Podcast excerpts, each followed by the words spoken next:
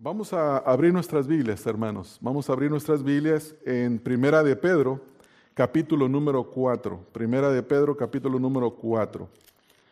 Estamos estudiando Primera de Pedro, hemos terminado el capítulo número 4 y el día de hoy eh, continuamos estudiando en los versículos número 1 al versículo número 6. Versículo número 1 al versículo número 6 y el tema que estaremos viendo, hermanos, es viviendo para hacer la voluntad de Dios. Y esta es la parte número uno de tres mensajes que vamos a ver en esta porción de la Escritura.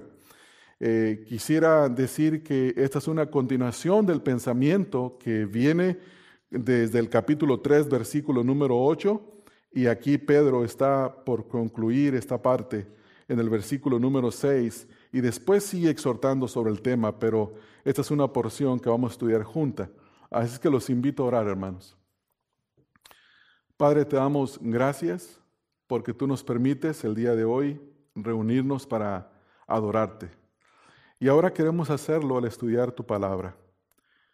Y como siempre, Señor, nuestra súplica es rogarte a ti que tú abras los ojos de nuestro entendimiento, entendimiento al ser expuesta a tu palabra. Permítenos ver, permítenos, Señor, eh, tomar decisiones basadas en tu palabra, renovar nuestro entendimiento, resolver los cambios que tienen que ocurrir en nuestra vida basados en tu palabra. En otras palabras, Señor, deseamos nuestra santificación, porque la santificación viene por tu palabra, viene a través de la verdad que es tu palabra. Gracias te damos ahora en este momento en el nombre de Cristo Jesús. Amén. Amén. Vamos a leer el pasaje primeramente, hermanos, versículo número 1 del capítulo 4 al versículo número 6. Dice el versículo, noten cómo comienza conectando lo que acaba de decir en el capítulo 3, versículo 18 al 22 donde dice en el capítulo 4, versículo número 1, puesto que Cristo ha padecido por nosotros en la carne, vosotros también armaos del mismo pensamiento, pues quien ha padecido en la carne terminó con el pecado, para no vivir el tiempo que resta en la carne, sino conforme, perdón, conforme a las concupiscencias de los hombres, sino conforme a la voluntad de Dios. Baste ya el tiempo pasado para haber hecho lo que agrada a los gentiles, andando en lascivias, concupiscencias, embriagueces, orgías, disipación y abominables idolatrías. A estos les parece cosa extraña que vosotros no corréis con ellos en el mismo desenfreno de disolución y os ultrajan. Pero ellos darán cuenta al que está preparado para juzgar a los vivos y a los muertos porque por eso también ha sido predicado el Evangelio a los muertos, para que sean juzgados en carne según los hombres, pero vivan en espíritu según Dios. Hasta ahí nada más, hermanos. Hermanos, cuando hablamos acerca del, del tema del sufrimiento, hay algunas preguntas que debemos de pensar y una de ellas es, ¿cuál es nuestra perspectiva del sufrimiento? Es decir, ¿cómo vemos el sufrir? Y obviamente me refiero al sufrimiento por causa de la justicia. La segunda pregunta sería, ¿cómo reaccionas cuando alguien te hace mal por hacerlo bien y sufres? ¿Consideras que el sufrimiento por causa de la justicia es algo que se debe de evitar? Esas tres preguntas son fundamentales, hermanos, para que nosotros pensemos en cómo habremos de vivir con relación a nuestra vida cristiana y a los efectos que la vida cristiana produce, especialmente en la vida de los incrédulos. Por ejemplo, el apóstol Pablo tiene una perspectiva completamente establecida en el libro de Gálatas, en el capítulo número 2, en el versículo número 20. Él dice de sí mismo, con Cristo estoy juntamente crucificado y ya no vivo yo, mas vive Cristo en mí y lo que ahora vivo en la carne, lo vivo en la fe del Hijo de Dios, el cual me amó y se entregó a sí mismo por mí. Pablo había resuelto morir al mundo y vivir para Cristo, es decir, había resuelto en su mente vivir una vida de autonegación y de hacer la voluntad de nuestro Dios. Entonces, según el apóstol Pablo, aquí seguir a Cristo significa morir a una forma personal de vida y adoptar la forma en la que Dios nos manda vivir. Es decir, que ya no somos los que dirigen ahora nuestras propias vidas, sino que más bien dicho, nuestra vida está dirigida por Dios. Eh, en el libro de Filipenses, por ejemplo, Filipenses en el capítulo número 3, en el versículo número 7 al versículo número 8, vayan conmigo allá hermanos a Filipenses capítulo número 3. Ahí nosotros encontramos en el capítulo número 3, versículos número 7 al versículo 8, dice, pero cuantas cosas eran para mi ganancia, las he estimado como pérdida por amor de Cristo. Y ciertamente aún estimo todas las cosas como pérdida por la excelencia del conocimiento de Cristo Jesús, mi Señor, por amor del cual lo he perdido todo y lo tengo por basura para ganar a Cristo. Lo que Pablo está diciendo aquí en este contexto es que aquellas cosas que él había perdido por seguir a Cristo, realmente él ya no las consideraba como valiosas. Es decir, ya no podía seguir viviendo la vida que antes vivía porque ahora vivía una vida nueva en el Señor Jesucristo. Y eso es importante de entender porque, por ejemplo, si van a ustedes a, a, ver cómo la escritura describe los cristianos y cómo un cristiano debe de decidir la forma en la que debe de seguir a Cristo y satisfacer la voluntad del Señor Jesucristo, esto nos muestra que el cristiano tiene que vivir una vida de autonegación. Vive, vive, negándose a sí mismo.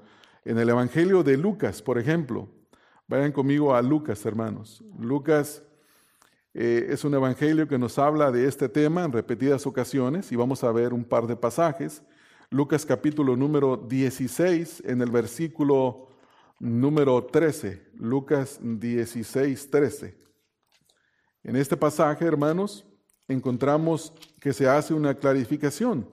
En el versículo número 13 dice, ningún siervo puede servir a dos señores porque aborrecerá al uno y amará al otro, o estimará al uno y menospreciará al otro no podéis servir a Dios y a las riquezas. Es decir, que una persona que ha venido al conocimiento del Señor Jesucristo necesita de definir a quién va a servir o va a, o va a vivir para sí mismo, para hacer lo que cree, lo que piensa, sus propios deleites, o va a vivir y agradar al Señor Jesucristo. En el Evangelio de Mateo, capítulo número 6, vayan conmigo a Mateo 6. Mateo capítulo número 6, ahí en el Sermón del Monte, en el versículo número 24, tenemos nosotros hermanos la exhortación, la misma exhortación, con una referencia a Dios de las riquezas. Ninguno puede servir a dos señores, porque aborrecerá al uno y amará al otro, o estimará al uno y menospreciará al otro. No podéis servir a Dios y a las riquezas. Es decir, que el corazón y los afectos o se deciden por servir a Cristo y vivir para Cristo, o se definen por servirse a sí mismo y vivir para nosotros mismos, para nuestros propios deleites. Entonces, esto es lo que la Escritura nos enseña. Cuando los creyentes obedecemos al Señor Jesucristo, debemos de prepararnos para el rechazo, para la burla, para la soledad, para la traición. Y muchas veces en algunos casos puede ser que un cristiano pueda llegar a experimentar hasta la muerte. Pero uno que se decide a seguir al Señor Jesucristo tiene que prepararse para experimentar todo este tipo de cosas. Así que, como podemos ver, el sufrimiento por causa de la justicia, según la Escritura, es una realidad para todas las personas. Si usted ha venido a Cristo, usted y vive para Cristo, entonces la realidad es que sufrirá por causa de la justicia. Así que nos hacemos dos preguntas. Primero, ¿qué perspectiva debemos de tomar? Y digo tomar porque no es una perspectiva natural. Es una perspectiva que ahora, en base a la escritura, debemos de comenzar a creer, a pensar. La segunda pregunta sería, ¿cómo debemos de pensar acerca del sufrimiento? eh, cuando el sufrimiento por causa de la justicia viene a nuestras vidas, ¿huimos de él inmediatamente o ponemos nuestros ojos en el Señor y lo afrentamos? Eh, en este pasaje que hemos leído en Primera de Pedro, en el capítulo número 4, versículos número 1 al versículo número 6, el apóstol Pedro continúa dando a los creyentes una perspectiva correcta acerca del sufrimiento por la justicia y para que puedan hacerlo, Pedro les da cuatro indicaciones, les da, les ordena cuatro cosas que vamos a ver eh, en, en, este mensaje. Son cuatro indicaciones específicas, eh, más bien dicho, son cinco, y ellos deben específicamente, en primer lugar, eh, adquirir la misma perspectiva del sufrimiento que tuvo Cristo. En segundo lugar, deben de imitarlo. En tercer lugar, deben de recordar que el pasado es parte, no es parte de sus vidas y que, y que Dios habrá de juzgar a los pecadores y que por lo tanto ahora ellos debían de vivir para Dios. Y vamos a verlas con un poco más de detenimiento. ¿Qué es lo que vamos a aprender en los versículos 1 al versículo número 6? Vamos a aprender, hermanos, cinco aspectos de la mentalidad que hace morir el pecado y ayuda a vivir para Dios para que nosotros hagamos así. Entonces, estos cinco aspectos se encuentran en este pasaje. Número uno, versículo uno, es niégate a ti mismo y abandona el pecado. Noten lo que dice el, versículo 1.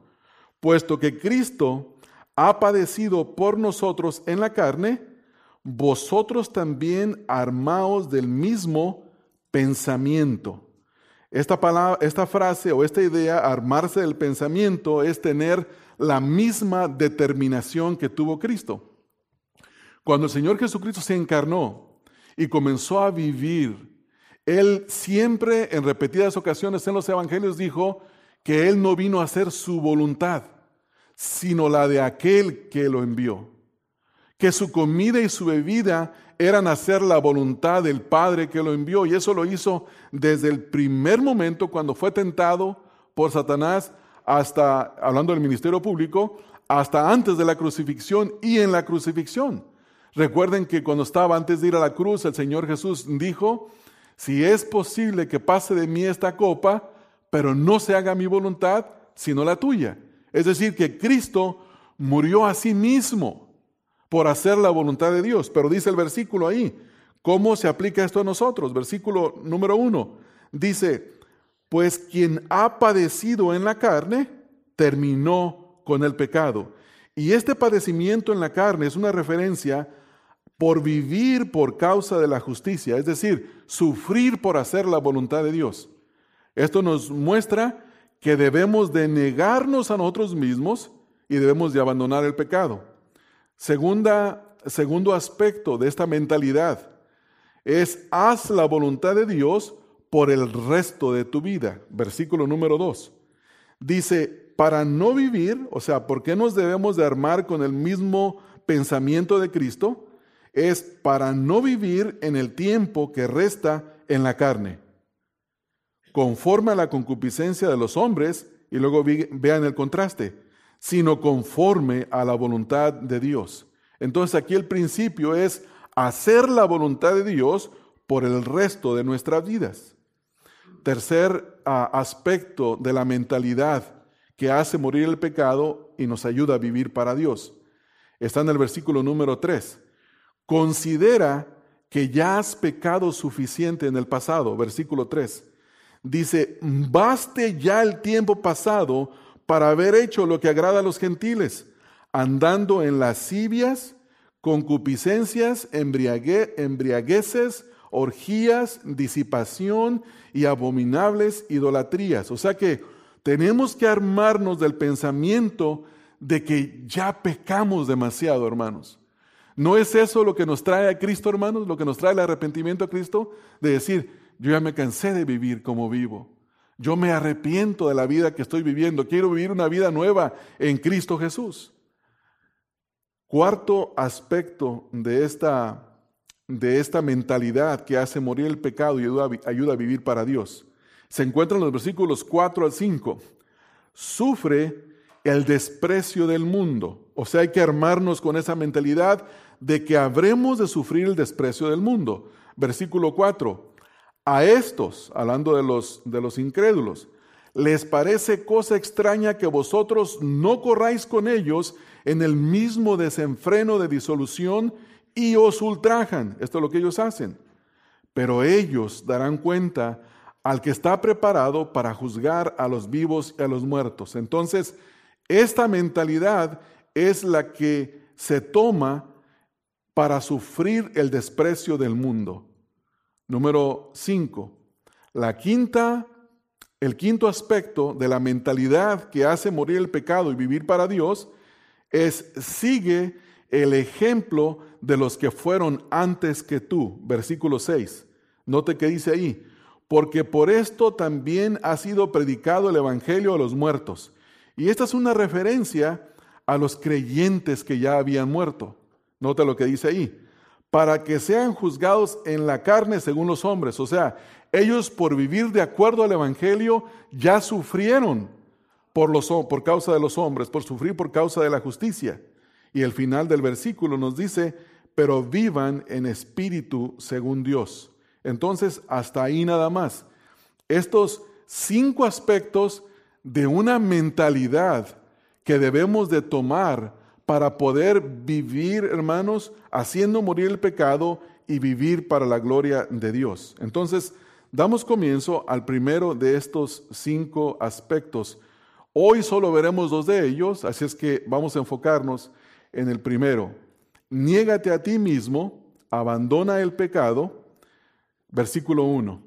Dice el versículo 1, hermanos, puesto que Cristo ha padecido por nosotros en la carne.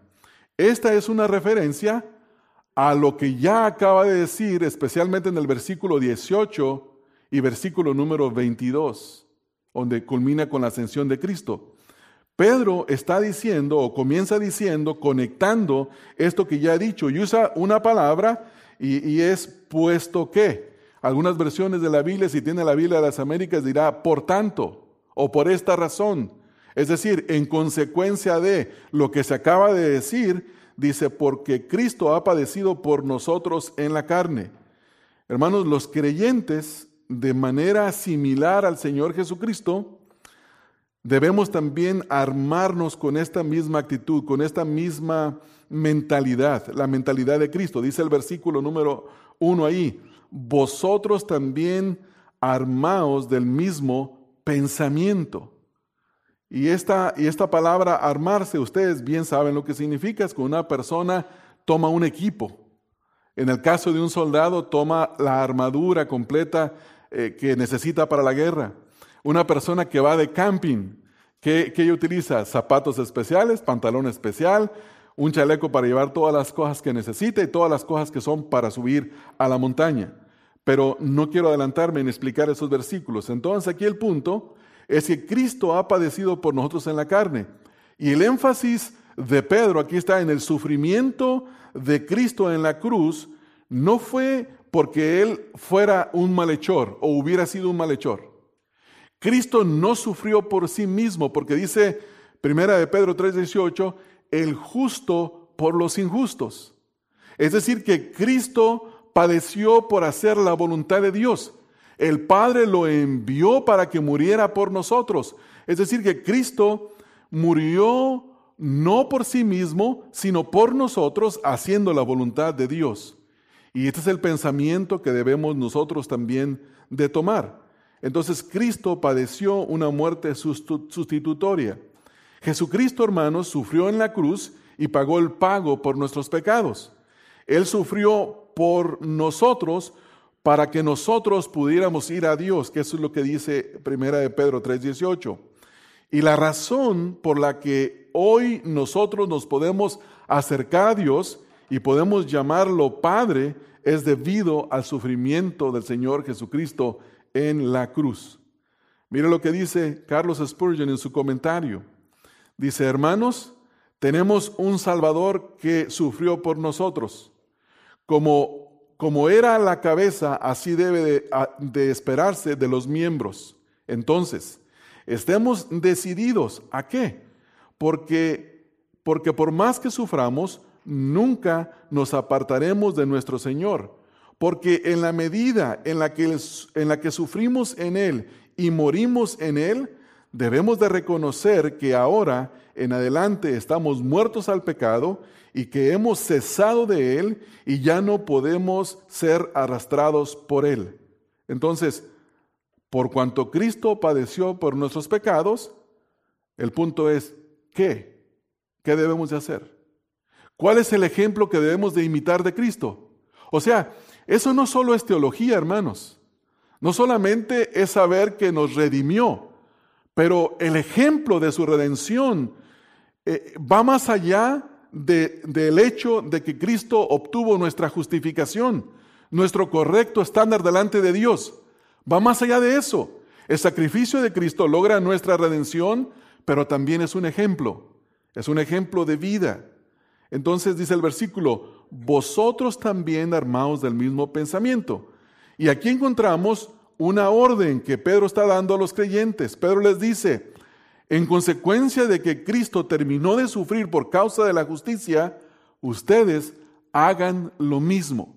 Y la pregunta es, ¿cómo podemos imitar al Señor Jesucristo? Cuando Pedro dice aquí, ármense, Pedro les está dando aquí un mandamiento que es imperativo, no es opcional. El creyente debe de armarse con la misma mentalidad que tuvo Cristo cuando vivió en esta tierra. Entonces no es una opción. Él dice, hagan lo mismo. Y es importante ver que después de que Pedro dio un indicativo, ahora da un mandamiento. ¿Cuál es la indicación? Primero dice el versículo, Cristo padeció por vosotros en la carne. Ahora después de la indicación, Él da un mandamiento y el mandamiento es vosotros también armaos del mismo pensamiento. Entonces, la palabra aquí armarse básicamente significa prepararse. Y es lo que ya dije hace un momento, el soldado cuando recibe la notificación de que se va a la guerra, inmediatamente cuando están en una batalla, eh, pensemos por ejemplo en el piloto de un avión. Él trae su su overall, su, su uniforme puesto, pero tiene que correr y ponerse el casco que cubre todo y da la comunicación. Tiene que ponerse, sentarse y ponerse el cinturón y tiene que prepararse. Él se tiene que armar y lo que está haciendo es prepararse. Un soldado hace lo mismo, se prepara. Un futbolista cuando va a jugar un juego se pone su camiseta, el uniforme del equipo, se pone los zapatos que son apropiados para jugar en el campo, comienza a calentar el cuerpo para estar listo para el juego. ¿Qué está haciéndose? Se está armando, ¿no? Incluso la palabra la utilizamos para eh, hechos bien comunes, como por ejemplo, si organizamos un picnic en la iglesia y los hermanos van llegando poco a poco, pero a la distancia ve un hermano que viene arrastrando un asador de carne y luego trae una silla colgada, y luego trae una sombrilla atravesada, y luego trae una hielera arrastrando, ¿qué es lo que decimos? Oye, ese viene bien armado, ¿no? Viene bien preparado, esa es la idea. Entonces nosotros tenemos que prepararnos, prepararnos para sufrir por causa de la justicia. Y este sufrimiento es hacer morir el pecado, negarnos a nosotros mismos y vivir para Dios. Entonces, Pedro dice, armaos del mismo pensamiento. ¿Qué es lo que Pedro está diciendo aquí? Entonces Pedro aquí dice, equípense con la misma manera de pensar. Tengan la misma forma de actuar. Esta palabra, pensamiento, significa manera de pensar, actitud, acción, propósito. Es decir, que una persona cuando ha pensado en hacer algo, toma una resolución y nadie le cambia de padecer. Nadie. ¿Por qué? Porque ha resuelto. Y en este caso, Cristo resolvió vivir para Dios y no para sí mismo, ni para agradar a los hombres. Y los cristianos, en el momento en el que somos llamados a la fe en Jesucristo, Tenemos que aprender a resolver vivir para Dios y no vivir para nosotros mismos.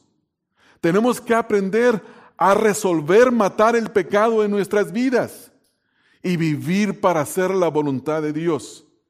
Hermanos, un cristianismo sin la resolución de hacer morir el pecado no es cristianismo. El cristiano verdadero no es el que profesó fe en Cristo.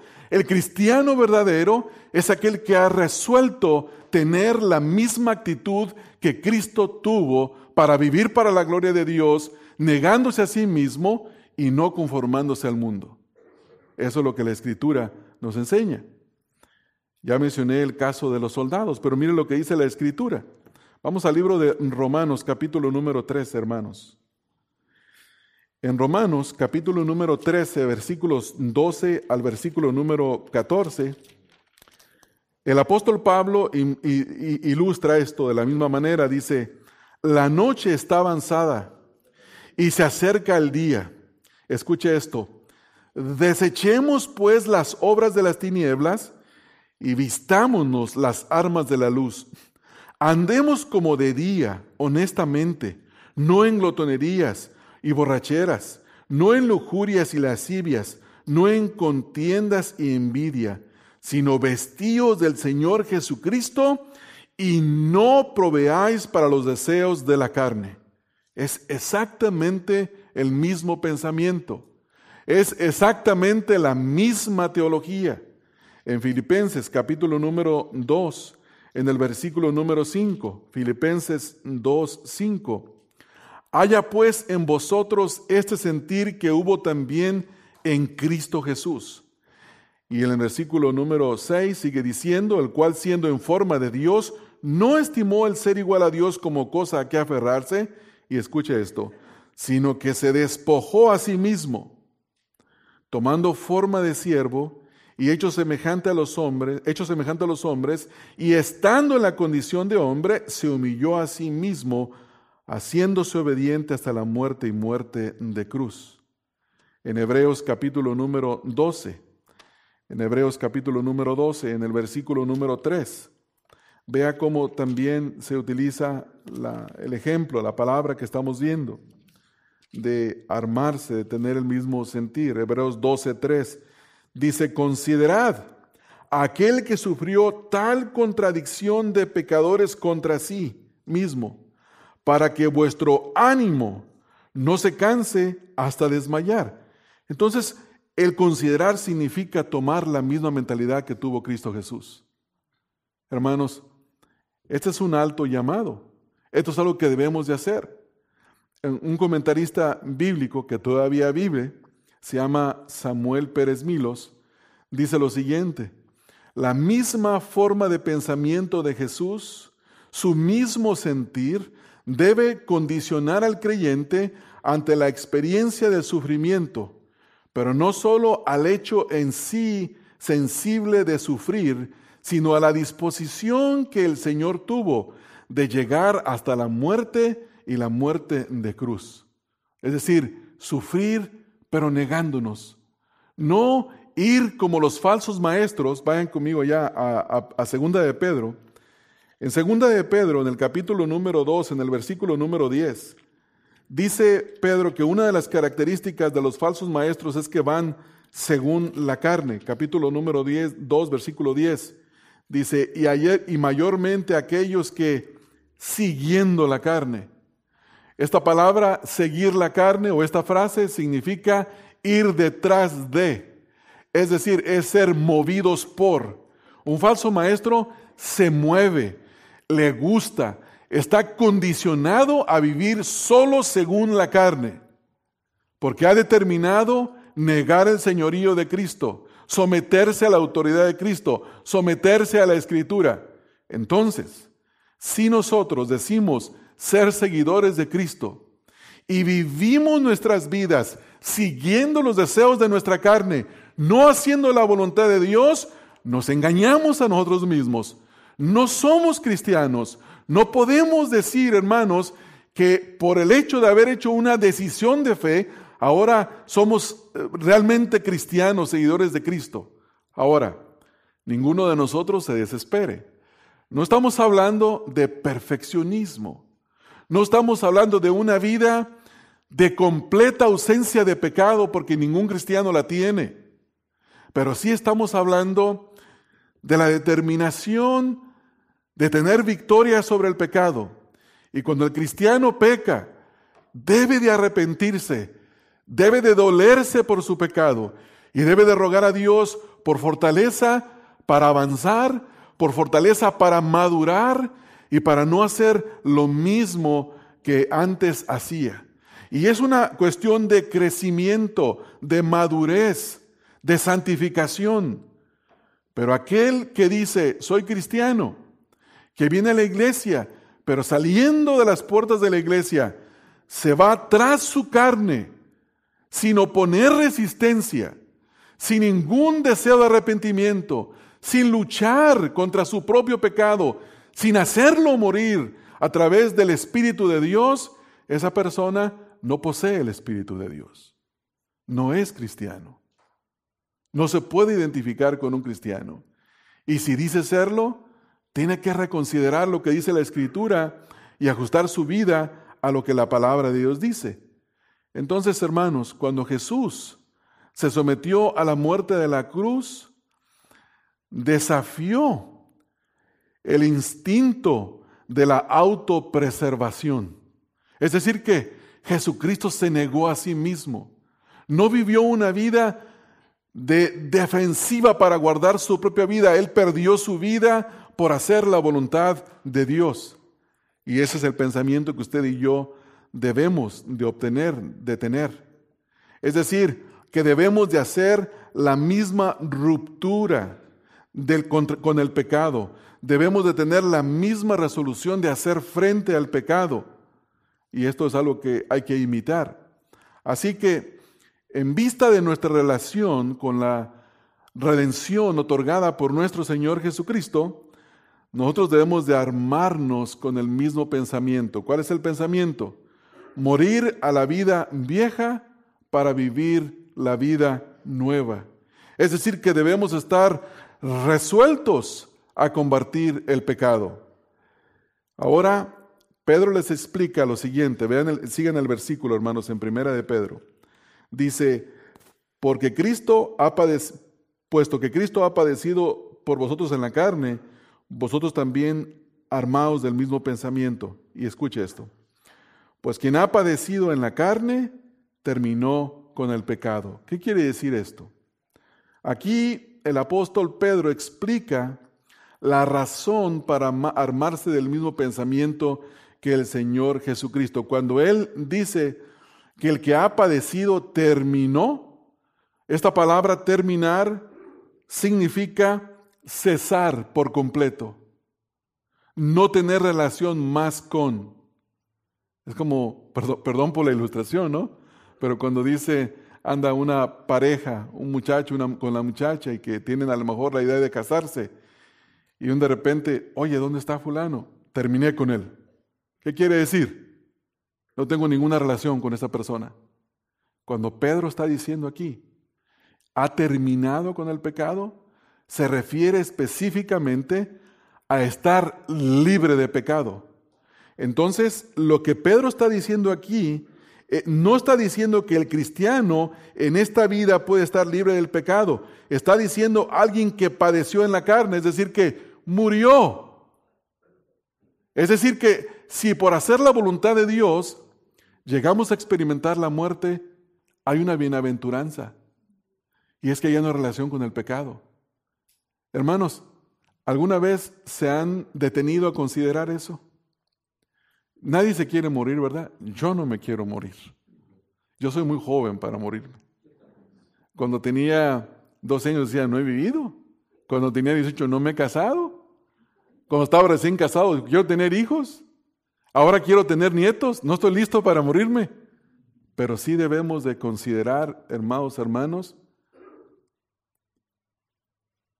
que es, un, es una gloria, es un gozo cesar del pecado. Pero eso no se considera así cuando no se lucha con Él.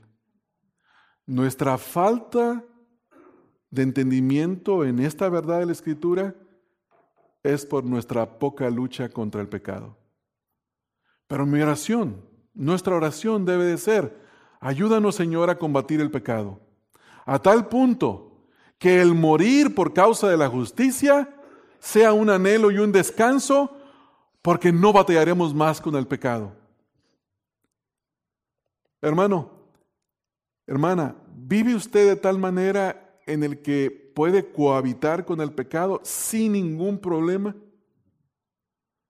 ¿O cuando peca se lamenta por él? ¿Busca arrepentirse delante de Dios? ¿Ruega al Señor que le fortalezca para no estar cayendo en las mismas cosas? ¿Desea estar libre del pecado? ¿Desea de estar presente con el Señor para no tener ninguna relación con el pecado? Esas cosas en esas cosas debemos de crecer espiritualmente, hermanos. Porque estamos como que muy atados a esta tierra. Somos como un árbol bien enraizado, ¿verdad? Y así, cuando deberíamos de ser como las plantas que están ahí en la entrada, en una maceta que no tiene raíces en el suelo y como consecuencia de falta de raíces está muriendo, si ustedes ven las plantas, pero no tiene, no está atada a esa tierra. Sus raíces no están acá, sus raíces están allá. Allá las quiere echar, allá quiere enraizarse. Y para esa razón debemos armarnos del mismo sentir que tuvo Cristo Jesús. Entonces, este primer punto tiene que ver con eso, con, con el hecho de armarnos. Miren, hermanos, en el libro de Hebreos, vayan conmigo a Hebreos, al capítulo número 13. Ahí hay un grupo de, capítulo 11, ahí hay un grupo de personas bien raras, hermanos, pero extrañas. Y vea lo que dice de ellos y usted me dirá si son raros o no. Hebreos 11, versículo 13 al 16. Mire cómo son descritos. Conforme a la fe, murieron todos estos sin haber recibido lo prometido, sino mirando de lejos y creyéndolo y saludándolo y confesando que eran extranjeros y peregrinos sobre la tierra. Porque los que esto dicen claramente dan a entender que buscan una patria. Pues si hubiesen estado pensando en aquella de donde salieron, ciertamente tendrían tiempo de volver. Pero anhelaban una mejor. Esta, esto es celestial por la cual Dios no se avergüenza de llamarse Dios de ellos, porque les ha preparado una ciudad. Era gente que no vivía atada a este mundo. Esta es la descripción de un verdadero cristiano. No estamos diciendo que no vive nada en esta tierra, que no disfruta nada en esta tierra, pero es una persona que no está enraizada en esta tierra, que ciudadanía, su ciudadanía no está aquí, sino está en los cielos. Versículos 35 al 38. Dice, las mujeres recibieron sus muertos mediante resurrección, mas otros fueron atormentados, no aceptando el rescate a fin de obtener mejor resurrección. Otros experimentaron vituperios y azotes, y a más de esto prisiones y cárceles. Fueron apedreados, aserrados, es decir, partidos por la mitad, hermanos muertos, puestos a prueba, muertos a filo de espada. Anduvieron de acá para allá, cubiertos de pieles de ovejas, de cabras, pobres, angustiados, maltratados. Y mire qué dice la Biblia en una visión opuesta al mundo, de los cuales el mundo no era digno errando por los desiertos, por los montes, por las cuevas y por las cavernas de la tierra. Y todos estos, aunque alcanzaron buen testimonio mediante la fe, no recibieron lo prometido, proveyendo Dios alguna cosa mejor para nosotros, para que no fuesen ellos perfeccionados aparte de nosotros. Pero ellos son, hermanos, los héroes de la fe. Y en el versículo número 2 se describe a ellos y se, nos dice qué debemos de hacer nosotros. puestos los ojos en Jesús, el autor y consumador de la fe, el cual por el gozo puesto delante de él sufrió la cruz, menospreciando el oprobio, y se sentó a la diestra del trono de Dios. Hermanos, mientras más es el sufrimiento de los justos, mayor es la recompensa que les espera. Estos hombres y mujeres tuvieron recompensa. John MacArthur dice en su comentario, los mártires de la historia se dieron cuenta de que existe el mayor triunfo de todos en la muerte, porque los creyentes que han muerto han dejado de pecar. Para Cristo fue, por supuesto, eterno. Él cargó con la maldición del pecado y los creyentes pueden enfrentar la muerte con la misma actitud que tuvo su Señor, que cuando venga habrán entrado en una condición eterna de santa perfección, libres de todas las influencias y efectos del pecado. Entonces, hermanos, este primer punto nos llama a nosotros a hacer lo que ya hemos mencionado. Y es que debemos de negarnos a nosotros mismos y abandonar el pecado.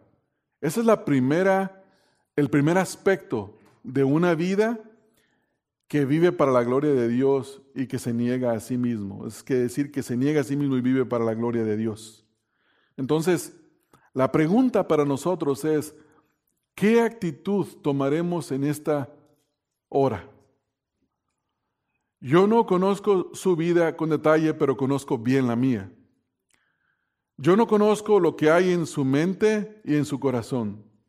No conozco las cosas que usted hace, pero Dios conoce cada uno de los detalles nuestros, de nuestras vidas, desde nuestras obras hasta nuestros pensamientos.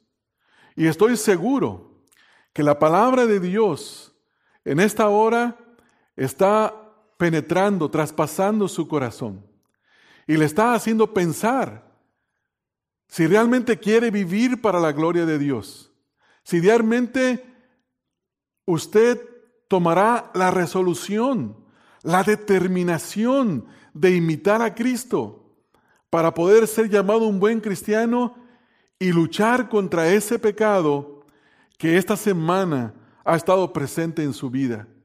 Esas tentaciones que vienen, esos pensamientos que llegan, esas dificultades con relaciones con personas que tiene, ya sea en su propia casa, en el trabajo, con los vecinos.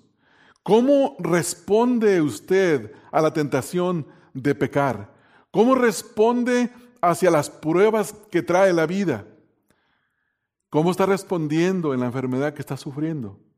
¿Cómo está respondiendo a un resultado de un examen que le ha mostrado una condición física en su cuerpo?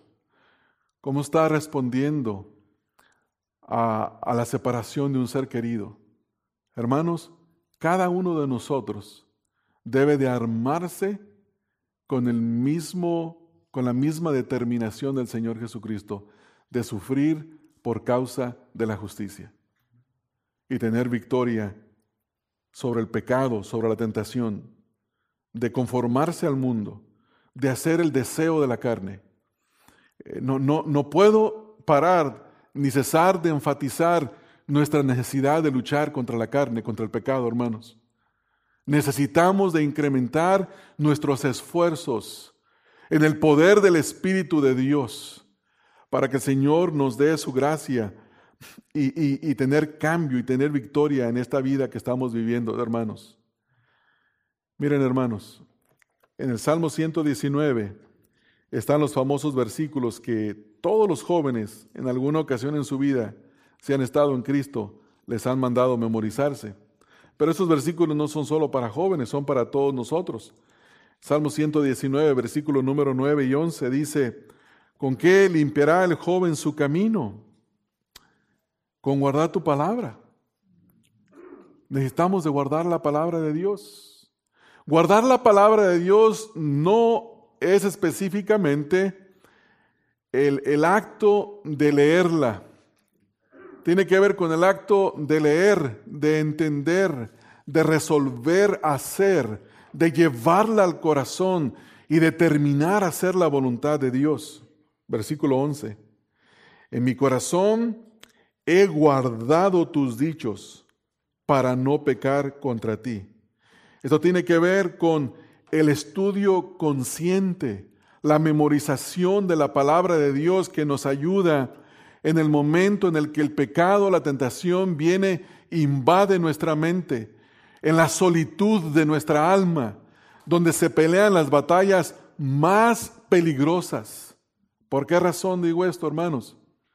Porque puede haber una persona que en lo externo no tenga apariencia ni se le conozca ningún pecado, pero por dentro haya tentaciones y pecados de la mente de los cuales nadie le puede ayudar. Si yo tengo una mala actitud contra usted, usted puede venir y decirme, oye, hermano, pues fíjate que está respondiendo de muy mala gana. Y la escritura te manda que seas gentil para con todos que tengas una mejor manera de conducirte.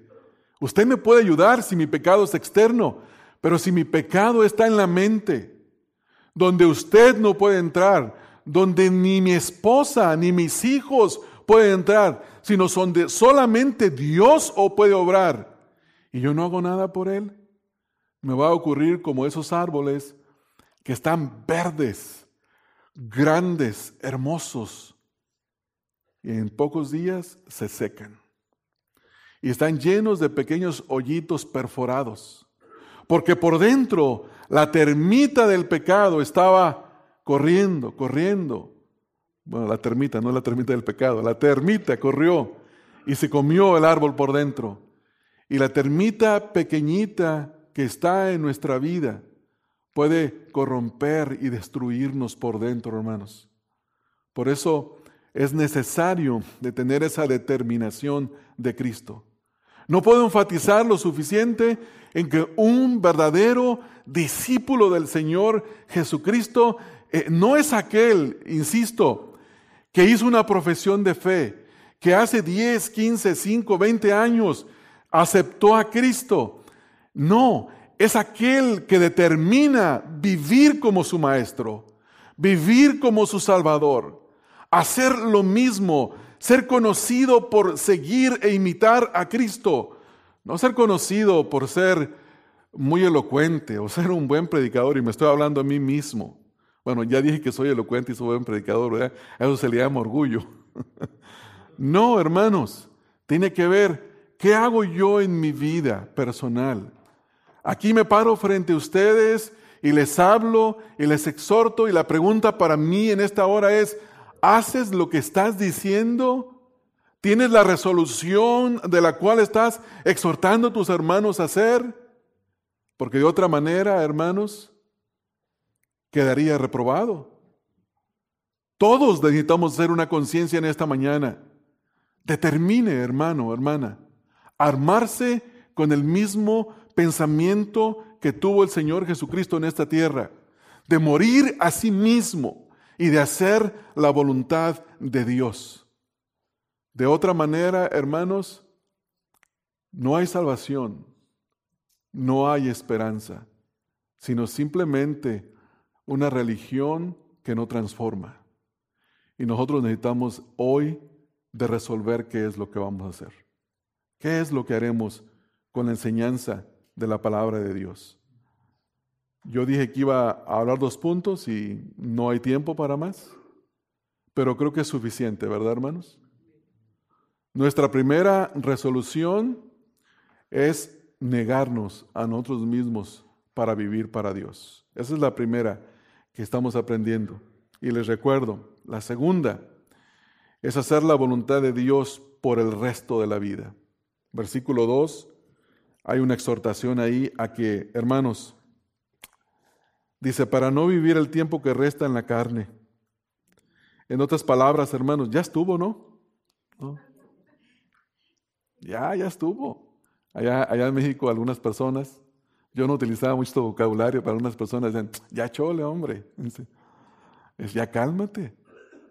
A veces la mamá, cuando mi madre, cuando nos daba instrucciones de una cosa a otra y no lo hacíamos, dice, oye hijo, ya estuvo, ya estuvo. Y la palabra del Señor también nos dice, hermanos, ya estuvo, ¿no?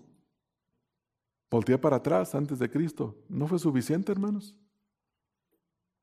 Robar, fornicar, adulterar, mentir y hacer no sé cuánta clase de pecados. Ya estuvo, ¿no, hermanos? Esa es la segunda determinación. La tercera es, considere, eh, perdón, esa es la, tercera, es que ya, ya ha pecado suficiente. La cuarta es, sufre el desprecio del mundo.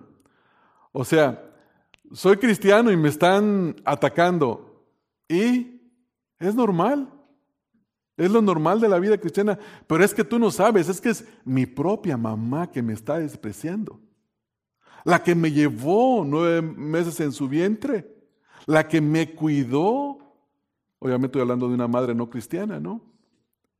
Y que no quiere recibir el mensaje y que no le gusta cómo usted está viviendo y que le critica por la forma en la que está viviendo y que no quiere que usted viva así porque su forma de vida es un reproche para la forma de vida de ella o tu esposa que no es creyente o quien quiera que sea.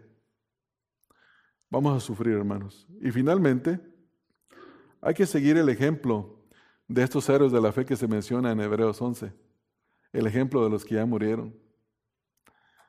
Hay eh, ejemplos, obviamente, no son perfectos en nuestra vida, pero hay muchas biografías de gente que buscó hacer la voluntad de Dios. Es bueno leerlo. Hay ejemplos de creyentes contemporáneos que ya fueron a la presencia del Señor. Es bueno seguir todo lo bueno que ellos hicieron. Ellos sufrieron por el Evangelio, suframos también nosotros. Pero no nos queremos despedir del primer pensamiento. Es niégate a ti mismo y abandona el pecado. ¿Por qué? Porque te has armado con el mismo propósito y la misma resolución que Cristo tuvo en esta tierra. Vamos a orar, hermanos. Padre, te damos muchas gracias por tu palabra. Estamos tan agradecidos porque, Señor, tu palabra a veces es difícil de recibir, difícil de, sufrir, Señor. Ah, como dijeron aquellos falsos convertidos en Juan capítulo 6, dura es esta palabra, ¿quién la podrá recibir?